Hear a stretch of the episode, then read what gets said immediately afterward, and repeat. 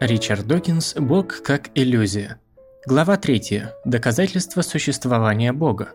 Часть 3. Доказательства от красоты. Герой уже упоминавшейся повести Олдеса Хаксли доказывал существование Бога, проигрывая на граммофоне струнный квартет Бетховена номер 15 ля минор. Несмотря на кажущуюся неубедительность, этот аргумент очень широко распространен – я потерял счет случаям, когда мне задавали колкие вопросы типа «А как вы тогда объясните Шекспира?» заменяемого в зависимости от вкусов собеседника Шубертом, Микеланджело и так далее. Данный аргумент слишком известен и не нуждается в комментариях. Тем не менее, редко кто пытается анализировать его логический смысл, и чем больше над ним размышляешь, тем более очевидной становится его бессодержательность. Поздние квартеты Бетховена, несомненно, изумительны. Так же, как и сонеты Шекспира. Они изумительны вне зависимости от того, существует Бог или нет.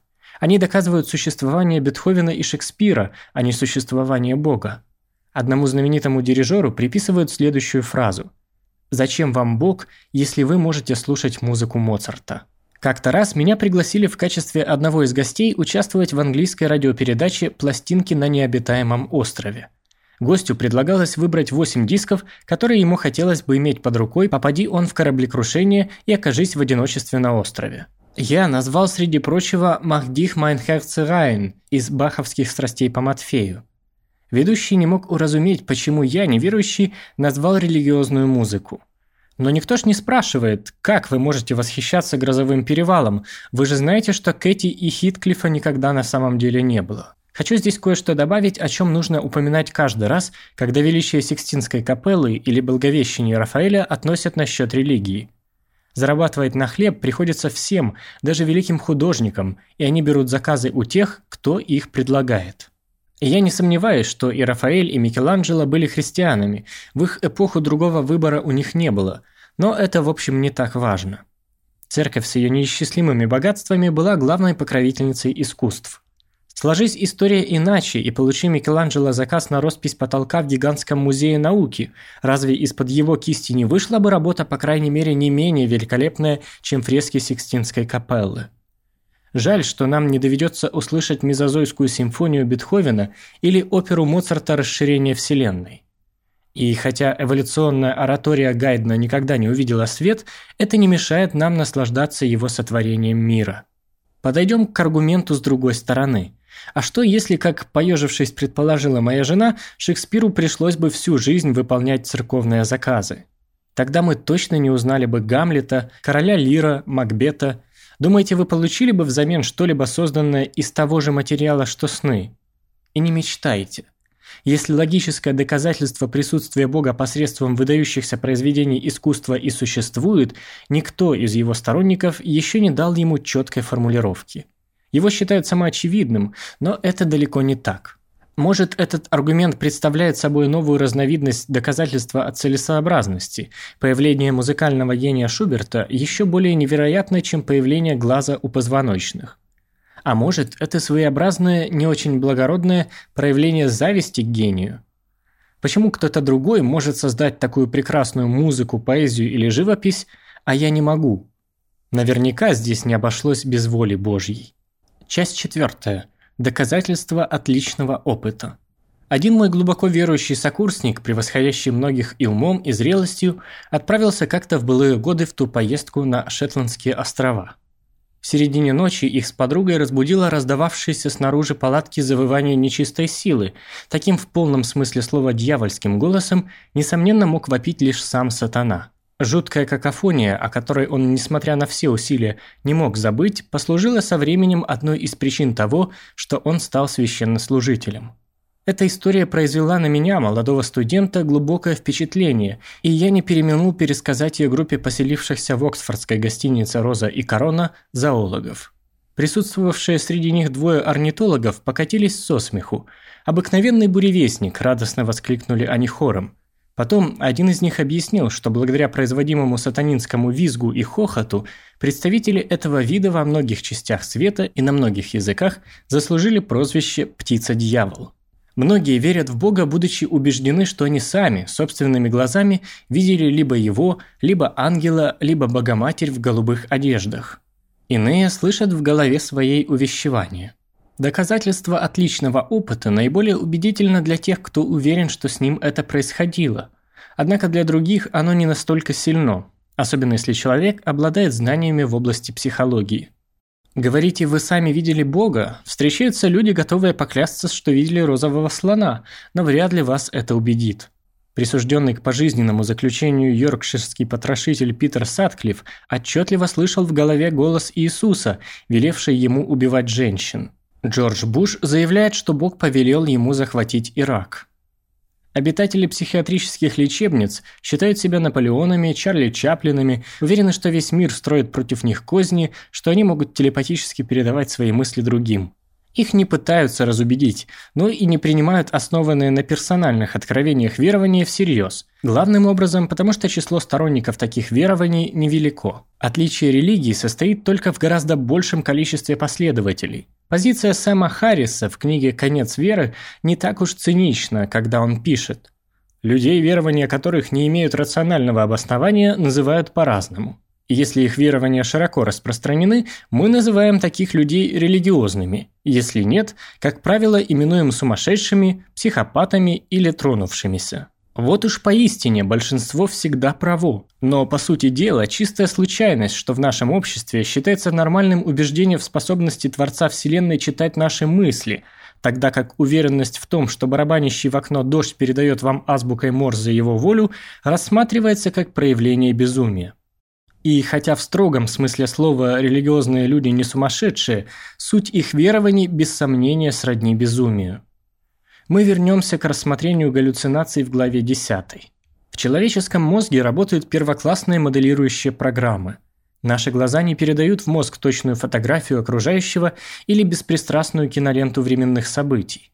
В мозге происходит построение постоянно обновляемой модели, которая, хотя и обновляется на основе поступающих по оптическому нерву закодированных импульсов, строится тем не менее мозгом.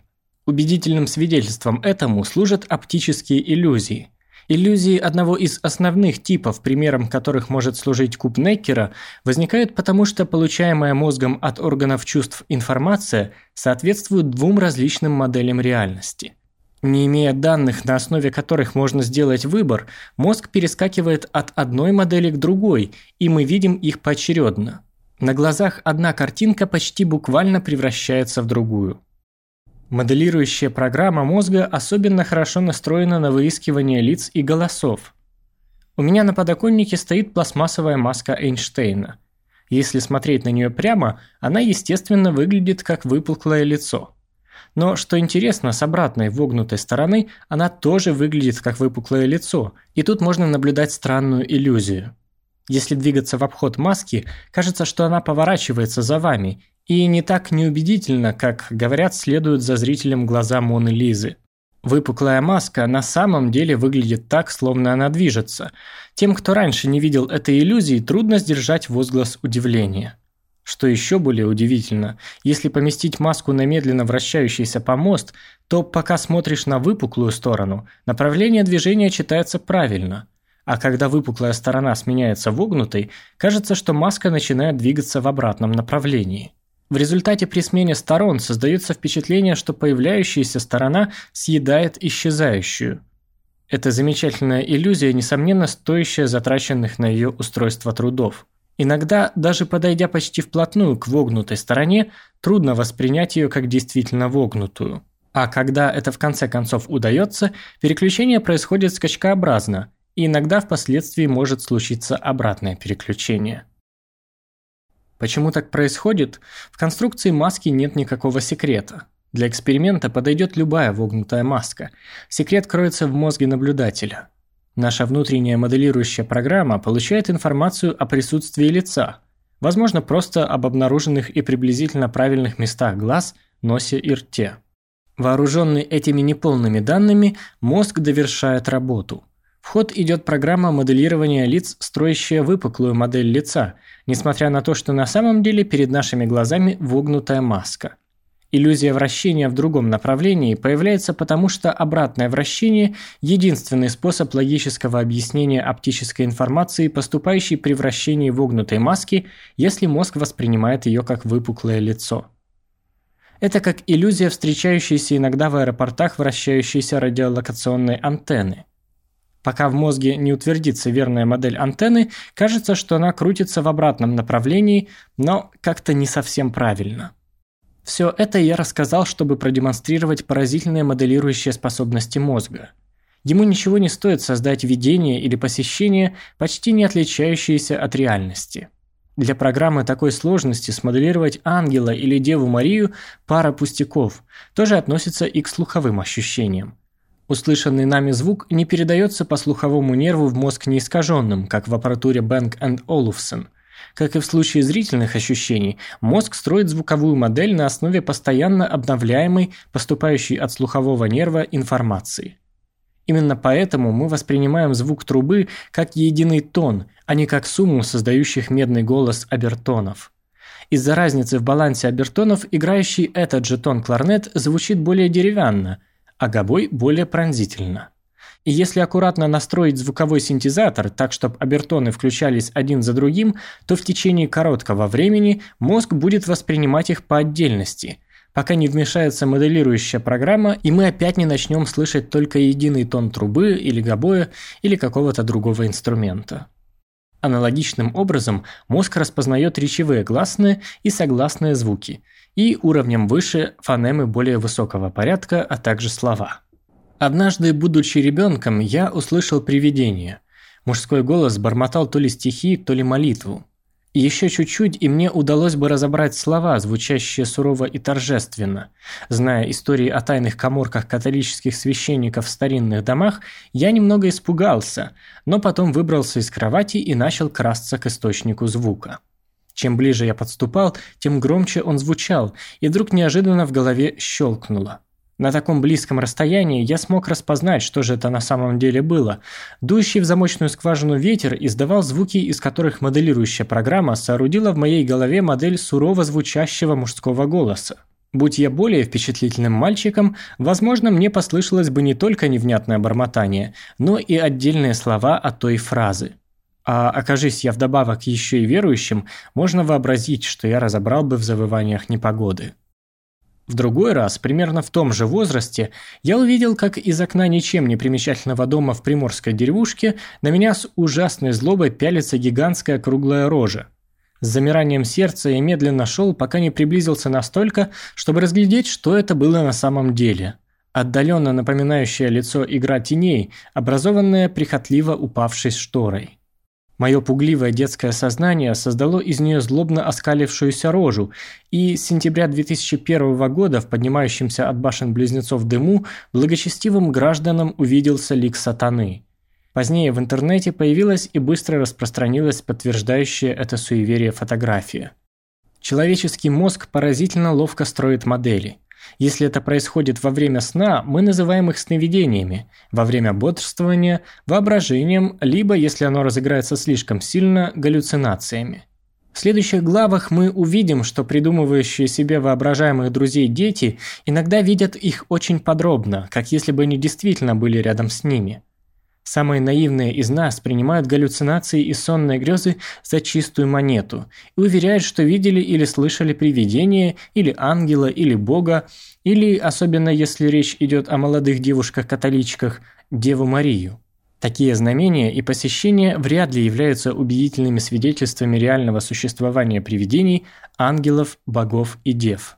Массовые видения, такие как свидетельство в 1917 году 70 тысяч пилигримов в португальском городе Фатиме о том, как солнце сорвалось с небес и упало на землю, на первый взгляд опровергнуть трудно. Объяснить, каким образом 70 тысяч человек оказались подвержены одинаковой галлюцинации, нелегко – но еще труднее согласиться с тем, что описываемые ими события имели место, и никто, кроме находящихся в Фатиме, этого не заметил.